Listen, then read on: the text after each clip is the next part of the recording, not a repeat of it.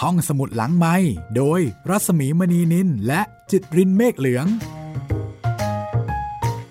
บอกว่าเขาฟังเพลงนี้แล้ว น้ำตาไหลเลย บอกว่าสงสารลูก และยิ่งรู้ว่าเด็กที่ร้องเพลงนี้เป็นเด็กในสถานสงเคราะห์ก็คือเป็นเด็กที่ไม่มีแม่นะคะ เพราะฉะนั้นการร้องเนี่ยก็ค่อนข้างจะกลั่นมาจากความรู้สึก แล้วก็ถ่ายทอดอารมณ์ได้ดีมาก จนคนฟังนี่สามารถจะสัมผัสได้ ตอนนั้นมีโอกาสคุยกับแม่แม่ก็บอกโอ้โหเนี่ย แม่นึกไม่ออกเลยว่า คนเป็นแม่จะสามารถทิ้งลูกได้อย่างไร และยิ่งถ้ารู้ว่าลูกเนี่ยมีความรู้สึกคิดถึง แล้วก็หวยหาแม่ขนาดนี้ โอ้ แม่นี่หัวใจละลาย หัวใจสลายเลยทีเดียวนะคะ ก็เลยเลือกเพลงนี้ มาเปิดให้คุณได้ฟังกัน การเข้าสู่รายการห้องสมุดหลังใหม่นะคะ กับวันนี้ค่ะ วันที่มีวรรณกรรมดีๆ เกี่ยวกับความสัมพันธ์ของแม่กับลูกมาเล่าให้คุณได้ฟัง ซึ่งก็จะนำเสนอเป็นตอนแรกนะคะ จริงๆ ตั้งใจว่าจะบอกคุณฟังตั้งแต่เมื่อวานแล้วแหละแต่เนื่องจากว่าสายเยอะมาก แล้วก็เลยไม่มีโอกาสที่จะได้คุย จะบอกตอนท้าย โอ้โห เวลามันก็กระชั้นเหลือเกิน จะลานี่ยังแทบจะไม่ทันนะคะ ก็เลยคิดว่า อะ ถ้าอย่างนั้น เดี๋ยวมารู้กันพร้อมกันวันนี้ก็แล้วกันนะคะ วันนี้ค่ะจะเป็นตอนแรกของวรรณกรรมจากญี่ปุ่น เรื่องนี้เป็นวรรณกรรมชื่อดังนะคะ เป็นวรรณกรรมไม่ได้เป็นวรรณกรรมคลาสสิก ไม่ได้เป็นวรรณกรรมขึ้นหิ่งแต่อนาคตนี่ไม่แน่ เป็นวรรณกรรมที่เพิ่งเขียนขึ้นเมื่อไม่นานมานี้ค่ะ แล้วก็ขายดิบขายดีเป็น bestseller นะคะ แล้วก็มีการนำมาสร้างเป็นละครทีวี แล้วก็ภาพยนตร์ เคยได้ยินเรื่องโตเกียวทาวเวอร์ไหมคะโตเกียวทาวเวอร์งานเขียนของลิลลี่แฟรงกี้ฟังแล้วอาจจะสงสัยว่า เอ๊ะ ไหนว่าเป็นเรื่องเกี่ยวกับญี่ปุ่น แล้วทำไมคนเขียนเป็นฝรั่งทำไมถึงชื่อลิลลี่แฟรงกี้ ลิลลี่แฟรงกี้เป็นคนญี่ปุ่นนะคะ มีชื่อจริงว่านาคางาวะมาสยะ เป็นนักเขียนที่น่าจับตามองที่สุดแห่งยุคคนหนึ่งเลยทีเดียวค่ะ ร้านหนังสือทุกร้านในญี่ปุ่นเนี่ย จะมีเรื่องโตเกียวทาวเวอร์วางขายอยู่อย่างโดดเด่นนะคะ แล้วก็ได้รับการยกย่องว่าเป็นที่นิยมเทียบเท่าเรื่อง Norwegian Wood อันนี้มีแปลเป็นไทยค่ะ ชื่อเรื่องด้วยความรักความตายและหัวใจสลายของฮารุกิมูราคามิ อันนี้เป็นนักเขียนญี่ปุ่นที่มีชื่อเสียงโด่งดังระดับโลกนะคะนิยายเรื่องนี้ได้รับรางวัลฮอนยะไทโชค่ะ ซึ่งเป็นรางวัลที่จะมอบให้กับหนังสือที่ร้านหนังสืออยากจะวางจำหน่ายมากที่สุดนะคะ คือเป็นหนังสือเนื้อหอม ใครๆก็อยากได้เอาไปวางที่ร้านของตัวเอง เพราะว่าขายดี แล้วก็ขายลิขสิทธิ์แปลแล้วหลายประเทศนะคะ เกาหลี ไต้หวัน จีน ฝรั่งเศส แล้วก็อิตาลีค่ะ ของบ้านเราเนี่ยแพรวสำนักพิมพ์ เป็นผู้จัดพิมพ์นะคะ คุณทิพวรรณยามาโมโตะเป็นผู้แปลฉบับที่ดิฉันมีอยู่พิมพ์ครั้งที่ 6 แล้วค่ะ ก็ถือได้ว่าขายดิบขายดีนะคะ เพราะว่าพิมพ์ครั้งแรกเนี่ยเมื่อเดือนมิถุนายน ปี 2551 ฉบับที่ดิฉันมีอยู่เนี่ยพิมพ์ครั้งที่ 6 เมื่อปี 52 เดือนกันยายน ตอนนี้ไม่แน่ใจว่าจะไปถึงถึงครั้งที่เท่าไหร่แล้วโตเกียวทาวเวอร์หรือในชื่อภาษาไทยว่าแม่กับผมและพ่อในบางครั้งคราว อันนี้เป็นเรื่องราวความรักความสัมพันธ์นะคะ ของแม่กับลูกชาย ที่แต่งจากชีวิตจริงของนาคางาวะมาสยะก็คือผู้เขียน คุณฟังอาจจะอยากรู้ว่าทำไมเรื่องนี้ถึงดังทำไมเรื่องนี้ถึงขายดี ในคำนำของสำนักพิมพ์แพรวเนี่ยนะคะก็บอกว่า เหตุที่โตเกียวทาวเวอร์ตราตรึงอยู่ในจิตใจของผู้อ่านมากมาย ก็เพราะผู้เขียนได้ถ่ายทอดเรื่องราวระหว่างแม่กับลูกอันเป็นสากลได้อย่างลึกซึ้งกินใจ แล้วก็ตรงไปตรงมา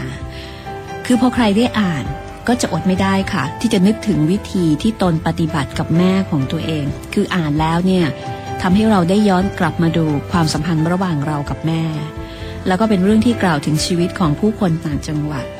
คือในเรื่องผู้เขียนเนี่ยก็เป็นเด็กต่างจังหวัด แม่ก็เป็นคนบ้านนอกกันนะคะที่ถูกภาพฝันของกรุงโตเกียวดึงดูดให้เข้ามาใช้ชีวิตอย่างร่องลอยไร้จุดหมาย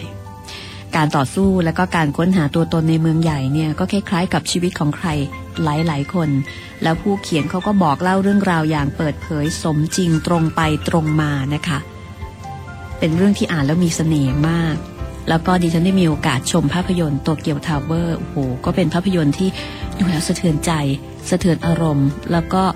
เต็มอิ่ม เต็มอิ่มทีเดียวนะคะ ถ้าเกิดว่าใครสนใจเนี่ยไปหาดีวดีดูได้ค่ะ มีตามร้านโดยทั่วไปเลย แม่กับลูกชาย ลูกชายคนเดียวด้วยนะคะแล้วแม่เนี่ยก็เลิกกับพ่อ เพราะฉะนั้น ลูกชายก็คืออนาคางาวะ หรือชื่อเล่นๆว่ามาคุงเนี่ย ก็จะมีแม่เพียงคนเดียว คือจะเรียกว่ามาคุงก็แล้วกัน มีคำกล่าวคำหนึ่งนะคะ ซึ่งพออ่านดูแล้วเนี่ยก็รู้สึกเออสะท้อนสะท้านใจเหมือนกัน คือมาคุงก็บอกว่า ครอบครัวของเขาเนี่ย ก็คือแม่ พ่อเนี่ยจะเจอเจอกันบ้าง สัมพันธ์กันบ้าง แค่ในบางครั้งบางคราว แต่แม่เนี่ยเป็นทั้งหมดในชีวิตของเขา แล้วก็เป็นครอบครัวเพียงหนึ่งเดียวของเขา คือคำว่าครอบครัว ปกติแล้วเราจะนึกถึงพ่อแม่ลูก นึกถึงพี่ป้านะอาปู่ย่าตายาย พี่น้องใช่ไหมคะ คือนึกถึงภาพที่มันค่อนข้างจะใหญ่ แต่สำหรับครอบครัวในความหมายของมาคุม คือคนเล่าเรื่อง ก็บอกคือแม่เพียงคนเดียวเลย แม่คือครอบครัวของเขา แล้วก็เป็นความรักอย่างที่สุด ของเขาแล้วก็เป็นคนที่รักเขามากอย่างที่สุด วันนี้จะเล่าตอนแรกนะคะ ของเรื่องนี้ก่อนที่จะเล่าเรื่องราวเนี่ยมารู้จักกับผู้เขียนสักนิดหนึ่งนะคะลิลลี่แฟรงกี้หรือว่านาคังวะมาสยาคนนี้เป็นนังเป็นทั้งนักประพันธ์ นักออกแบบ นักวาดภาพประกอบ แล้วก็เป็นช่างภาพด้วย ความเป็นนักประพันธ์เนี่ยโอ้โหดูแล้วความสามารถหลากหลายมากนะคะ เพราะว่าเขาเขียนทั้งบทความเรื่องสั้นนวนิยาย นิทานบทกลอน เพลง เพลงเนี่ยแต่งทั้งเนื้อร้องแล้วก็ทำนองด้วยค่ะ เกิดเมื่อปีคริสต์ศักราช 1963 ที่จังหวัดฟุกุโอกะ ก็เป็นคนต่างจังหวัดเหมือนกับเรื่องที่เขาบอกกันนะคะจบการศึกษาระดับปริญญาตรีจากมหาวิทยาลัยศิลปะมูซาชิโนะ โตเกียวทาวเวอร์เป็นนวนิยายเรื่องแรกของเขาค่ะ ตีพิมพ์ครั้งแรกในปีคริสต์ศักราช 2005 แล้วก็มามาปี 2006 คือปีถัดมาเนี่ย ก็ได้รับรางวัลฮอนยะไทโช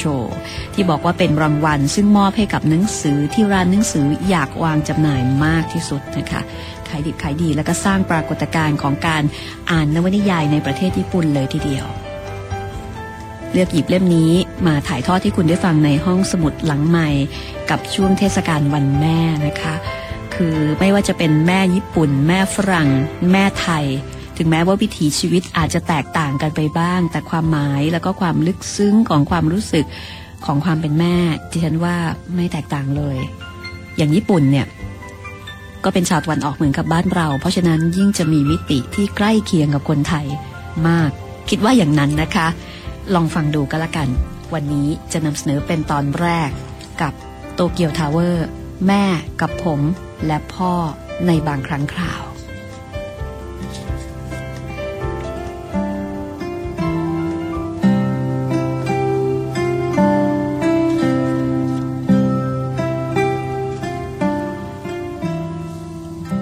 เรื่องราวที่มาคุมจะเล่าต่อไปนี้เนี่ยเป็นเรื่องราวเล็ก ๆ ที่เกิดขึ้นในอดีตของพ่อของเขา ที่เคยมุ่งหน้าสู่โตเกียวเพื่อตามหาความฝัน แล้วก็ถูกเวียงกระเด็นกลับบ้านเกิด ในขณะที่เขาเอง ผู้เคยมุ่งหน้าสู่โตเกียวเช่นกัน แต่ไม่มีที่ให้หวนกลับ รวมถึงแม่ของเขา ผู้ถูกพามาโตเกียว แต่ก็ไม่สามารถย้อนกลับไปที่ใดได้ จนกระทั่ง จากพวกเขาไปอย่างสงบที่โตเกียวทาวเวอร์ ทั้งๆทที่ไม่เคยใฝ่ฝันถึงมันเลย ขอเรียกผู้เขียนว่ามาคุงนะคะเพราะว่าในเรื่องเนี่ย เป็นนวนิยายที่เขาเล่าผ่านประสบการณ์ ผ่านความทรงจำของเขา มาคุงนี่เป็นชื่อเล่นนะคะ ของผู้เขียน มาคุงก็เริ่มเรื่องราวว่า วันนั้นเราสามคนนอนหลับสนิทอยู่ในห้องเล็ก ๆ ที่มองเห็นโตเกียวทาวเวอร์ ความทรงจำในวัยเยาว์ คนส่วนใหญ่แทบจะไม่มีความทรงจำในวัยนั้น แต่เขามี ความทรงจำหลงเหลืออยู่ แล้วก็ไม่ใช่ความทรงจำที่เลือนรางหรือว่าจืดจาง เขายังคงจำได้ดีถึงกลิ่นอายแล้วก็ความคิดในขณะนั้น แม้กระทั่งฉากตอนเล็กๆ น้อยๆ ก็ยังคงอยู่ในความทรงจำอย่างชัดเจน เขาย้อนรำลึกถึงความทรงจำในวัยสามขวบค่ะ ที่มีเขา แม่ พ่อสามคน อยู่กันพร้อมหน้าใต้หลังคาเดียวกัน เป็นความทรงจำในระยะเวลาสามปี ที่ครอบครัวนี้ใช้ชีวิตอยู่ร่วมกัน โดยที่ไม่มีสิ่งอื่นใดมาเสริมทับ เขาจึงจำเรื่องราวเล็กๆ น้อยๆ นั้นได้ จนกระทั่งปัจจุบัน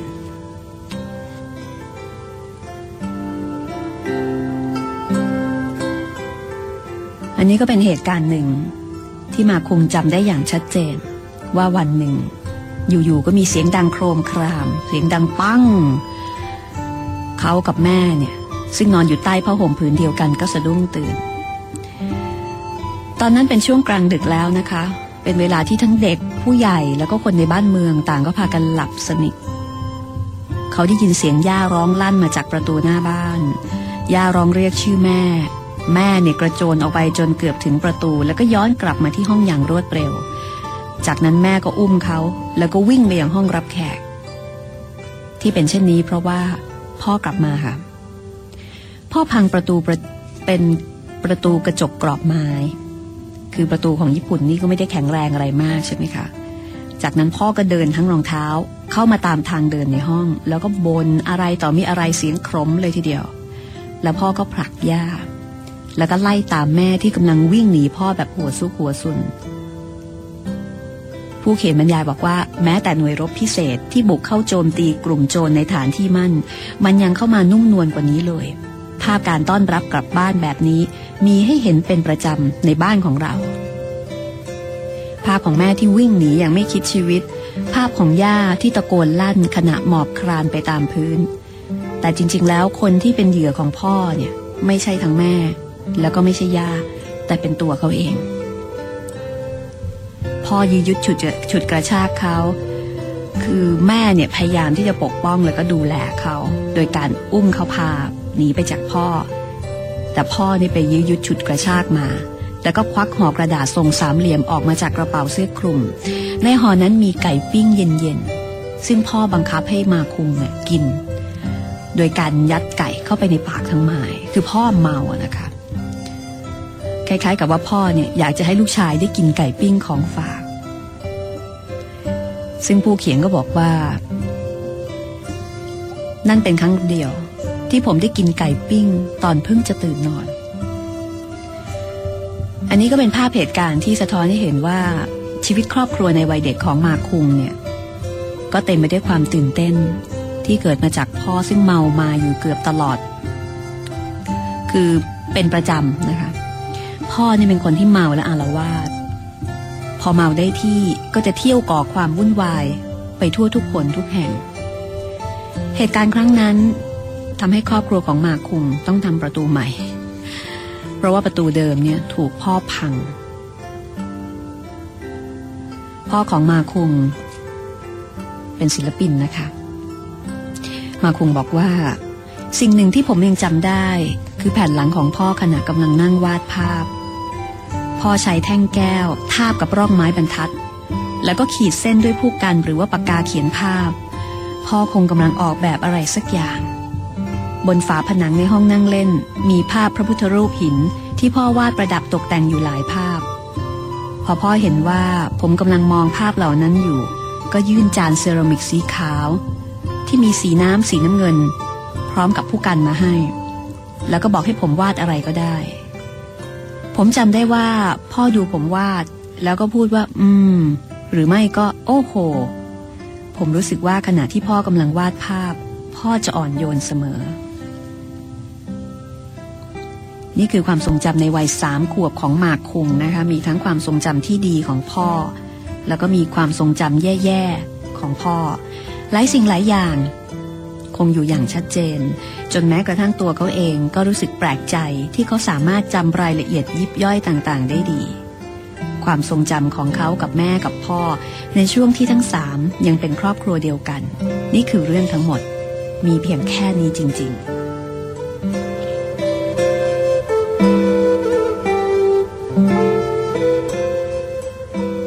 มาคุงเกิดที่เมืองโคคุระในจังหวัดฟุกุโอกะ ที่โรงพยาบาลริมแม่น้ำชิเซน ทุกครั้งที่เดินเลียบแม่น้ำสายนี้ แม่ก็จะชี้ไปที่โรงพยาบาล แล้วก็บอกกับเขาว่า ที่ที่แกเกิดไง ปัจจุบันนี้ที่นั่นจะมีรถไฟฟ้าผ่านไปมาอยู่ข้างบน แต่สมัยก่อนจะมีรถรางแล่นฉิกฉักอยู่ในตัวเมือง เมืองยะฮัตะที่อยู่ใกล้เคียง มีโรงงานถลุงเหล็กขนาดมหึมาของบริษัทชินนิเทสึที่แม้ว่า ผู้คนอาจจะไม่มากเท่าเมื่อก่อน แต่ก็มีผู้คนอยู่กันอย่างหนาตาทำให้บ้านเมืองก็ดูคึกคักมีชีวิตชีวา ปล่องควันโรงงานถลุงเหล็ก พุ่งขึ้นสู่ท้องฟ้า แล้วก็พ่นควันสีเทาขาวออกมา เบื้องหลังกลุ่มควันเหล่านี้ก็คือท่าเรือที่สะท้อนแสงระยิบระยับ แล้วก็เรือพลังไอ้น้ำลำจิ๋วที่ลอยล่องอยู่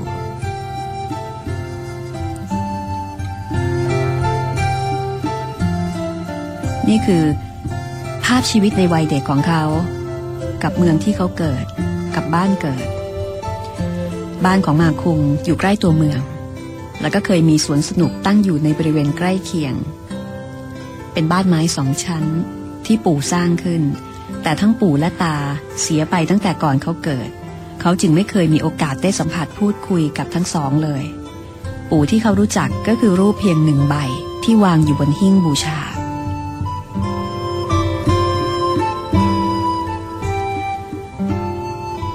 ในครอบครัวนั้นก็จะมีพ่อ แม่ มีเขา มีย่า แล้วก็มีน้องสาวของพ่อที่ชื่อว่าอาซึโกะและเมื่อปู่เสียชีวิตลงบ้านหลังนี้ ก็กลายเป็นห้องเช่า ชั้นสองมีห้องสี่ห้องให้นักศึกษามหาวิทยาลัยทันตแพทย์ที่อยู่ใกล้เคียงเช่าอยู่ มีอาหารให้พร้อมทั้งมื้อเช้าและเย็น สมัยนั้นในช่วงเวลารับประทานอาหาร ก็คงจะอึกระทึกครึกโครมน่าดู นักศึกษาคนนั้นก็มักจะช่วยเลี้ยงมาคุมอยู่บ่อยๆ ในขณะที่น้องสาวของพ่อคืออาที่ชื่ออาซิโก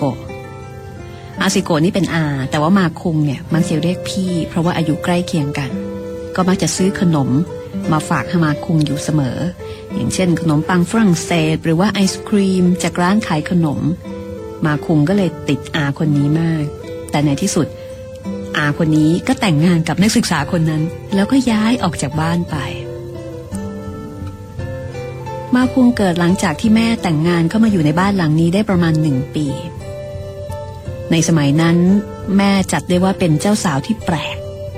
เพราะว่าอายุมากกว่าเจ้าบ่าว แล้วก็ยังแต่งงานตอนอายุมากแล้วด้วย นั่นก็คือ ตอนที่แม่แต่งงานกับพ่อ แม่มีอายุ 31 ปี ส่วนพ่อ 27 ปี สมัยนี้นี่อาจจะไม่แปลก แต่สมัยก่อนเนี่ย ถือว่าแปลกสองเด้งเลยทีเดียวนะคะอ่าอายุมากแล้ว แล้วก็อายุมากกว่าเจ้าบ่าว พ่อของมาคุงเกิดที่โคคุระ แล้วก็เรียนที่โรงเรียนมัธยมปลายใกล้บ้านก็คือเป็นคนบ้านเดียวกัน พ่อเนี่ยเป็นคนที่ค่อนข้างจะค่อนข้างจะเกเรไม่น้อยเลยทีเดียวค่ะ ตอนเรียนม .5 ปู่แน่ใจว่าคงจะเอาพ่อไว้ไม่อยู่ ก็สั่งพ่อซึ่งเป็นลูกชายคนโตในบรรดาพี่น้องห้าคน ให้ลาออก แล้วก็ไปเรียนที่โรงเรียนมัธยมแห่งหนึ่งในโตเกียวแทน ตอนนั้นพ่อก็แทบจะไม่ได้คิดอะไรเลย คิดแต่ว่า ลองไปโตเกียวดูสักครั้งก็ดี ก็คงเหมือนกับคนบ้านนอกโดยทั่วไปนะคะ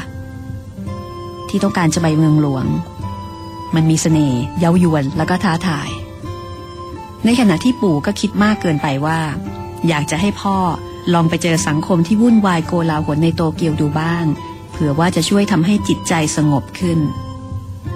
แต่หลังจากย้ายโรงเรียน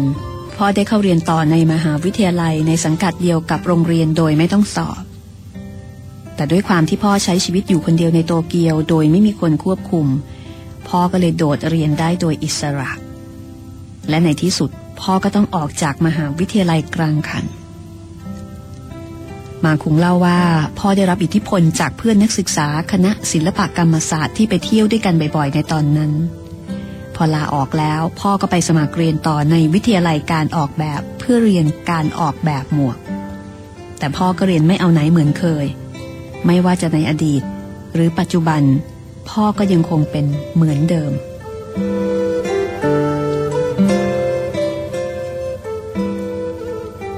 นี่คือเรื่องราวของพ่อ ยังไม่หมดนะคะ เดี๋ยวมาฟังกันต่อค่ะ กับการเริ่มต้น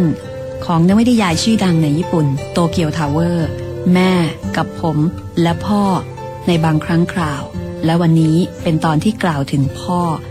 พ่อของลิลลี่แฟรงกี้ซึ่งเป็นผู้เขียนนะคะ แล้วก็ในเรื่องนี้เนี่ยครอบครัวจะเรียกเขาว่ามาคุง เรื่องราวจะเป็นอย่างไรต่อไปนะคะ พักสักครู่แล้วเดี๋ยวกลับมาติดตามโตเกียวทาวเวอร์ในช่วงหน้าค่ะ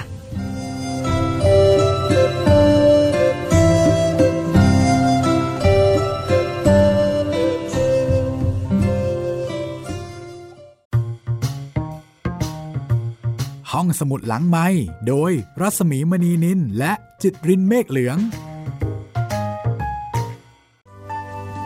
เข้าสู่ช่วงที่สองของห้องสมุดหลังใหม่กับเรื่องโตเกียวทาวเวอร์นะคะ เป็นยังไงบ้างคะกับการเริ่มต้นตอนแรก เรื่องนี้ก็จะมีท่วงทำนอง เย็นๆเล่าเรื่องพ่อ และเดี๋ยวจะเล่าเรื่องแม่หลังจากนั้นเขาก็จะเล่าเรื่องราวชีวิตของเขาตั้งแต่วัยเด็ก จนกระทั่งไปเรียนหนังสือ เติบโตเป็นผู้ใหญ่ทำงาน แล้วก็จนกระทั่งถึงช่วงเวลาสุดท้าย ที่เขาได้มีโอกาสใช้ชีวิตอยู่กับแม่โตเกียวทาวเวอร์อย่างที่บอกนะคะ เป็นนวนิยายขายดีแล้วก็โด่งดังมากในญี่ปุ่น หลายท่านอาจจะเคยชมภาพยนตร์ด้วยซ้ำอยากจะแนะนำว่าถ้าชมภาพยนตร์แล้วนะคะ ลองมาอ่านหนังสือดูค่ะ เพราะว่าจะมีรายละเอียดเยอะนะคะ แล้วก็ลิลลี่แฟรงกี้เนี่ยเป็นคนเล่าเรื่องได้ดีจริง ๆ มีอารมณ์ขัน เล่าแบบตรงไปตรงมา เรียบง่ายเข้าใจง่าย แต่ขณะเดียวกันนะคะ ก็ทำให้ผู้อ่านเกิดความสะเทือนใจ แล้วก็อิ่มเอิบใจได้เป็นระยะระยะ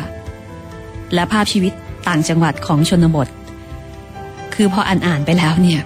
มันมันคล้ายๆกับของบ้านเราเหมือนกันนะ ถึงแม้ว่ารายละเอียดในเรื่องของอ ความเป็นอยู่อาจจะแตกต่างกันไปบ้างนะคะแต่โดยรวมๆโดยอารมณ์ความรู้สึก ดิฉันว่าไม่ค่อยต่างกันนะอืม อ่านแล้วรู้สึก รู้สึกว่ามันใกล้เคียงกันเพราะฉะนั้นก็ไม่ยากในการที่จะคล้อยตาม แล้วก็มองเห็นภาพเหมือนอย่างที่ผู้เขียนอยากจะให้เราเห็น เดี๋ยวในช่วงต่อไปนะคะ ก็จะเล่าถึงเรื่องพ่อต่อ พ่อ จากมุมมองของลูก พ่อที่มาอยู่กับครอบครัวของเขา แค่ในบางครั้งบางคราว คิดว่าคุณฟังคงอยากจะฟังต่อแล้วล่ะ เดี๋ยวเรื่องอื่นค่อยว่ากันกันแล้วกันเนาะอะถ้างั้นฟังกันต่อเลยนะคะว่า หลังจากที่ปู่ ส่งพ่อไปอยู่โตเกียว หวังว่าเมื่ออยู่ไกลบ้าน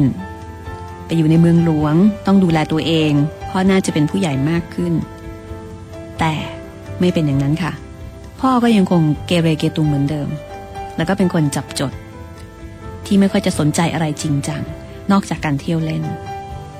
ชีวิตของพ่อ มาเจอเจอกับแม่ได้ยังไง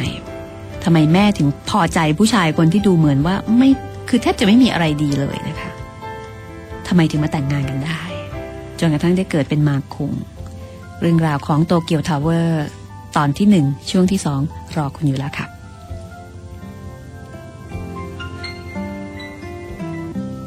พ่อนี่ลาออกจากโรงเรียนหลายแห่งนะคะ จนในที่สุด ก็กลายเป็นคนตกงาน คือเอาดีอะไรไม่ได้ เรียนอะไรก็ไม่จริงจังทำงานอะไรก็ไม่จริงจัง พ่อเนี่ยมีชีวิตที่ค่อนข้างจะแย่มาก กินเหล้าเมาไมา้ฉกชิงวิ่งราว บางครั้งก็ติดโรคทางเพศสัมพันธ์ ทีนี้ในระหว่างที่ฉีดอินซูลิน โดยใช้เข็มอันเดียวเวียนกับเพื่อนอยู่เนี่ย อันนี้ไม่แน่ใจเหมือนกันนะคะว่าฉีดเพื่ออะไร พ่อก็เกิดหลงไหลพระพุทธรูปหินขึ้นมาโดยไม่มีสาเหตุ ถ้าได้เห็นว่าเมื่อก่อน พ่อไม่เคยแตะต้องพระพุทธรูปเลยแม้แต่น้อย ก็จะรู้ว่าพ่อไม่ได้กลับตัวกลับใจ หันหน้าเข้าวัดปฏิบัติธรรมอะไร คือจริง ๆ พ่อสนใจพระพุทธรูปหินเนี่ย ไม่ได้สนใจเพราะว่าสนใจธรรมะไม่ใช่ แต่สนใจพระพุทธรูปหินในแง่ที่เป็นรูปธรรม สนใจว่า สวยงามคความสนใจนี้ก็ทำให้พ่อเดินทางท่องไปตามเมืองต่างๆ เพื่อสักการะแล้วก็วาดภาพพระพุทธรูป ประจวบเหมาะกับเป็นช่วงที่อินเดียกำลังบูมอย่างหนัก พ่อก็เลยตะเวนวาดภาพจำนวนมากมาย แล้วก็วางแผนย้ายถิ่นฐานไปยังอินเดีย แล้วก็ตั้งวงกงเล่ากับเพื่อนๆร่วมสมาคม บางทีก็สนทนาธรรม นั่งสมาธิ ขณะที่พ่อทำกิจกรรมเหล่านั้นซ้ำแล้วซ้ำเล่า แล้วก็ค่อยๆ กลายเป็นคนโตเกียวที่ไม่เอาฐานโดยสมบูรณ์แบบ พ่อก็ได้รับข่าวแจ้งว่า ปู่เสียชีวิตในที่สุดหลังจากนั้น พ่อก็ถูกส่งตัวกลับคืนสู่เกาะคิวชู พอกลับมาแล้วพ่อก็เข้าทำงานที่สำนักพิมพ์แห่งหนึ่งด้วยเส้นสายของปู่ ในสมัยนั้น เรื่องของการมีเส้นสายก็คงจะเป็นสิ่งที่ช่วยได้มาก เพราะถ้าจะพูดถึงประวัติการศึกษาแล้วก็พฤติกรรมของพ่อเนี่ยโอ้โหคงยากละค่ะ ที่บริษัทไหนหรือว่าสำนักพิมพ์ไหนเนี่ยอยากจะรับเข้าทำงาน แต่พ่อก็ได้งานทำแต่ พ่อก็ทำอยู่ได้ไม่นาน พ่อลาออกจากสำนักพิมพ์แห่งนั้นแทบจะทันที หลังจากนั้น ครั้งใดที่พูดถึงงานของพ่อ ย่าก็จะระบายความในใจออกมาว่า โอ้ย ถ้าตอนนั้นไม่ลาออกจากสำนักพิมพ์นั่นน่ะ ป่านนี้ได้ดิบได้ดีไปถึงไหนแล้วทำไมถึงลาออกก็ไม่รู้ ฉันละไม่เข้าใจจริง ๆ และในที่สุด พ่อก็แต่งงานกับแม่ ตอนทำงานอยู่ที่ร้านทำแผ่นป้ายโฆษณาเล็ก ๆ แห่งหนึ่ง ลองมาฟังเรื่องราวของแม่กันบ้าง แม่เกิดที่ชิคูโฮ เมืองแห่งเมืองฐานหิน แล้วก็เป็นลูกคนที่สี่ในบรรดาพี่น้องเก้าคน บ้านของแม่มีอาชีพตัดชุดกิโมโน แม่เล่าว่าหลังจากเรียนจบชั้นมัธยมปลายจากโรงเรียนใกล้บ้าน แม่ก็ได้เข้าทำงานในบริษัทอะไรสักอย่าง ม่เป็นคนสนุก ยิ้มง่าย แล้วก็เป็นคนที่เอาใจใส่คนรอบข้าง เป็นคนที่ชอบพูดคุยกับผู้คน ชอบทำงานบ้าน แล้วก็มีระเบียบมาก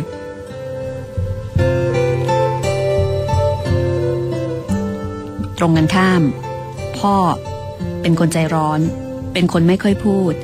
แล้วก็ไม่เคยหยอกล้อเล่นหัวหรือว่าอะไรกับใคร เป็นคนยึดมั่นในแนวทางของตัวเอง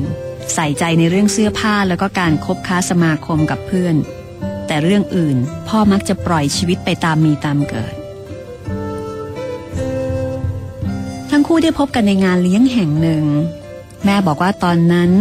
แม่มีแฟนแล้ว เป็นหมอ ส่วนพ่อเนี่ย ยังไม่มีแฟน แล้วก็ไปงานนั้นเพียงคนเดียว ประมาณว่าอาจจะแค่อยากกินอาหารฟรีก็เลยแอบเข้ามา คือแม่นี่ไปกับแฟนนะคะไม่มีใครเล่าให้มาคุงฟังว่า พ่อกับแม่เริ่มคุยกันด้วยเหตุใด หรือว่าทั้งคู่ประทับใจในการพบกันครั้งแรกอย่างไร แต่หลังจากนั้น ทั้งคู่ก็ตัดสินใจแต่งงานกันทันที คือพบกันได้ไม่กี่วัน ก็แต่งงานกัน ทั้งๆทที่แม่มีแฟนอยู่แล้ว แล้วก็เป็นหมอด้วย ถามว่าทำไม เป็นเพราะว่าพ่อหอบของมั่นโผล่ไปที่บ้านของแม่ โดยไม่ได้บอกล่วงหน้า หรือว่าไม่ได้ปรึกษาหารือใครเลยมาคงบอกว่า แม่คงจะถูกหลอกให้ตกลงปรงใจ ส่วนพ่อก็ไม่รู้คิดอย่างไร จึงจู่โจมกันแบบไม่ให้ตั้งตัว แม่พูดถึงตอนที่เห็นพ่อหอบของมั่นเต็มไม้เต็มมือเข้ามาในบ้าน ด้วยคำพูดที่แสนจะธรรมดาว่า ตกใจ คือคงจะนึกคำพูดอื่นนอกเหนือจากนี้ไม่ออก เหมือนกับมัดมือชกมั้งคะ เจอกันได้ไม่นาน พ่อชอบ แล้วพ่อก็หอบของมั่นแล้วก็ไปขอแม่ที่บ้านเลย เพราะฉะนั้นด้วยความตกใจนี้ล่ะค่ะ แม่กับพ่อ ก็เลยกลายเป็นสามีภรรยากัน มาคงบอกว่า ผมได้รับรู้ประวัติความเป็นมาของการแต่งงานนั้นเป็นครั้งแรก เมื่อตอนอายุได้สิบขวบกว่าผมบอกกับแม่ว่า ผมอยากเป็นลูกหมอมากกว่า แม่ตอบกลับมาว่า ถ้าอย่างนั้นแกก็ไม่ได้เกิดมานะสิ และนี่เป็นคำพูดที่ทำให้ผมยอมรับชะตากรรมแต่โดยดีเ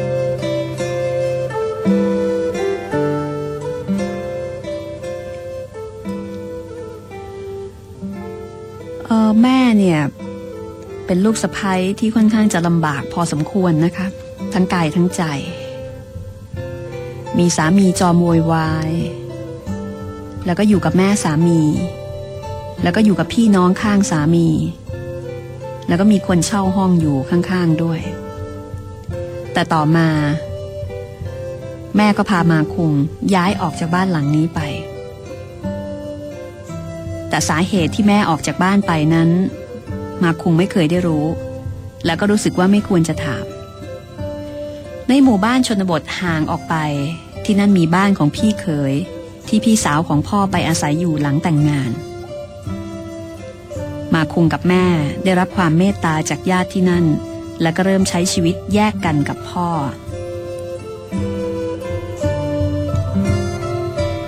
บ้านที่มาคุงและแม่ไปอาศัยอยู่หลังจากแยกกันกับพ่อ เป็นบ้านที่มีกิจการทำหอพักให้นักศึกษาเช่า แต่ห้องที่เขาได้อยู่กับแม่นั้น เป็นห้องเล็กๆ เป็นห้องที่โล่งๆ ไม่มีเฟอร์นิเจอร์สักชิ้น แม่เนี่ยซื้อชั้นวางหนังสือบานพับขนาดใหญ่มาให้ แล้วก็ทำเบาะรองนั่งให้ เป็นเบาะบางๆ ยัดด้วยยูริเทนหุ้มด้วยไหมพรมถัก ตรงใจกลางไหมพรม มีลวดลายประดับทำด้วยผ้าสักหลาด เป็นรูปเจ้าหนูปรมาณูนี้เป็นตัวเอกในการ์ตูนเรื่องเจ้าหนูปรมาณูนะคะของญี่ปุ่น แต่แม่เนี่ยเป็นคนที่ไม่มีพรสวรรค์ทางด้านศิลปะเอาซะเลย มันจึงดูไม่เหมือนเจ้าหนูปรมาณูแม้แต่น้อย แต่ถึงอย่างไร ก็เป็นเบาะที่แม่ตั้งใจจะทำให้ลูกชายคนเดียว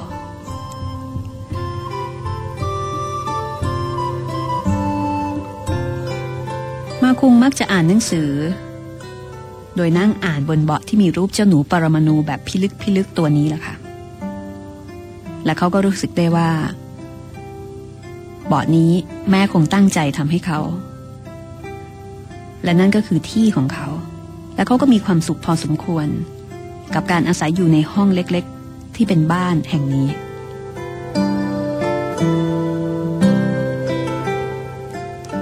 มาคงเริ่มไปโรงเรียนอนุบาล ส่วนแม่ก็ช่วยงานในโรงอาหารของหอพักนักศึกษานั้น ตอนเช้า รถโรงเรียนก็จะมารับ ผู้ปกครองก็จะจูงลูกจูงหลานไปรวมตัวที่ลานกว้างสาธารณะใกล้บ้าน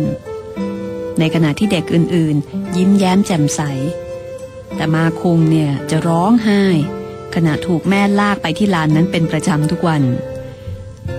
มาคงเกลียดการไปโรงเรียน อาจจะเป็นเพราะว่าบาดกลัวหรือว่าเหงา เขามักจะร้องไห้ แล้วก็เกาะแม่เอาไว้ไม่ยอมปล่อย และแม่ก็อายมากที่เพื่อนบ้านมองดู มาคุงแล้วก็หัวเราะอยู่ทุกๆวันด้วยความขำถึงแม้ว่าจะถูกบังคับให้ขึ้นรถไปได้ แต่พอลงจากรถมาคุงก็หาโอกาสที่จะวิ่งย้อนกลับบ้านทันที บางครั้งแม่จึงจำต้องไปโรงเรียนกับเขา และระหว่างที่เขากำลังเพลิดเพลินกับการร้องเล่นเต้นลำแม่ก็แอบหนีกลับ และก็ทำให้มาคุงเนี่ยร้องไห้ แล้วก็วิ่งวิ่งหนีกลับบ้านอีกครั้ง เหตุการณ์เช่นนี้เกิดขึ้นซ้ำแล้วซ้ำเล่า มาคุงเหมือนกับเป็นเด็กที่แทบจะห่างจากอกแม่ไม่ได้เลย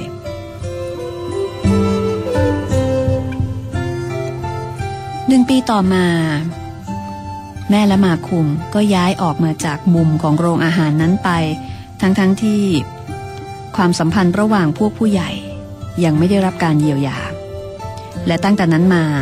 แม่กับพ่อก็แยกกันอยู่อย่างแท้จริง คือการออกมาจากบ้านครั้งแรกที่อาศัยอยู่กับย่า แล้วก็พ่อนั่นคือการอยู่ร่วมกัน พอย้ายออกมา แม่ก็ยังคงมาอาศัยอยู่กับญาติญาติของพ่อ ก็คล้ายๆกับยังไม่ได้ขาดจากกัน แต่ครั้งนี้ แม่พาลูกกลับไปยังบ้านเกิด ซึ่งมียายใช้ชีวิตอยู่เพียงลำพัง แล้วก็ถือได้ว่าเป็นการแยกขาดจากพ่ออย่างแท้จริง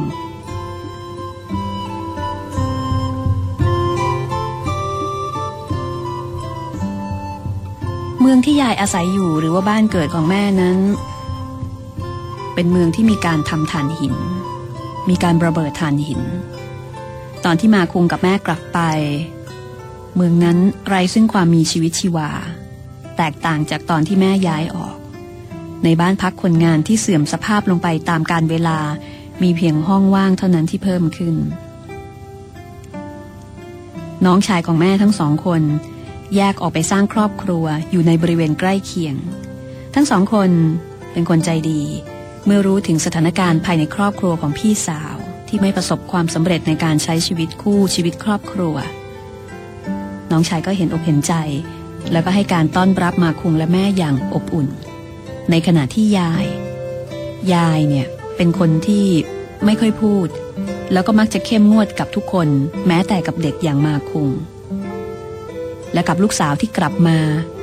ยายก็ไม่เคยแสดงท่าทีเป็นห่วงเป็นใยแม้คนทั้งสองอาจรู้สึกเก้อเขินอยู่บ้าง แต่สำหรับมาคุงกับแม่ ทั้งคู่ใช้ชีวิตกันได้อย่างสบายใจ มากกว่าตอนที่อยู่ในห้องที่มุมของโรงอาหารนั่นอย่างแน่นอน เพราะว่าอย่างน้อยๆก็ได้กลับมาอยู่ที่บ้านของตัวเองก็คือบ้านเกิดของแม่นั่นเองนะคะประมาณว่าคับที่อยู่ได้แต่คับใจนี่คงจะอยู่ยาก และตั้งแต่ตาเสียชีวิตไป ยายก็เริ่มขายปลา โดยการลากรถเดินขายปลาไปรอบๆเมือง เพื่อเลี้ยงลูกทั้ง 9 คน อนที่มาคุงกับแม่ย้ายเข้ามา ยายก็ยังคงไปที่ริมฝั่งแม่น้ำตั้งแต่เช้าตรู่ทุกวัน ไม่ว่าจะเป็นเช้าวันที่อากาศหนาวเย็นเข้ากระดูก หรือตอนกลางวันที่อากาศร้อนจัดในฤดูร้อน ยายก็จะลากรถอย่างไม่รู้จักเหน็ดเหนื่อย จะขายได้ขายไม่ได้ ยายก็ไม่เคยหยุดพัก ยังคงลากรถมุงหลังคาสังกะสีสีน้ำเงินขายปลาไปรอบเมือง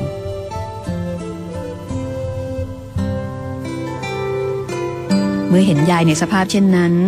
สิ่งหนึ่งที่มาคงคิดอยู่เสมอก็คือทำไมยายถึงอยู่คนเดียวนะ ยายมีลูกเก้าคน กับหลานอีกร่วมยี่สิบคน แต่ในบรรดาหลานๆนั้น มาคุงเป็นเพียงคนเดียวที่เคยได้อยู่กับยาย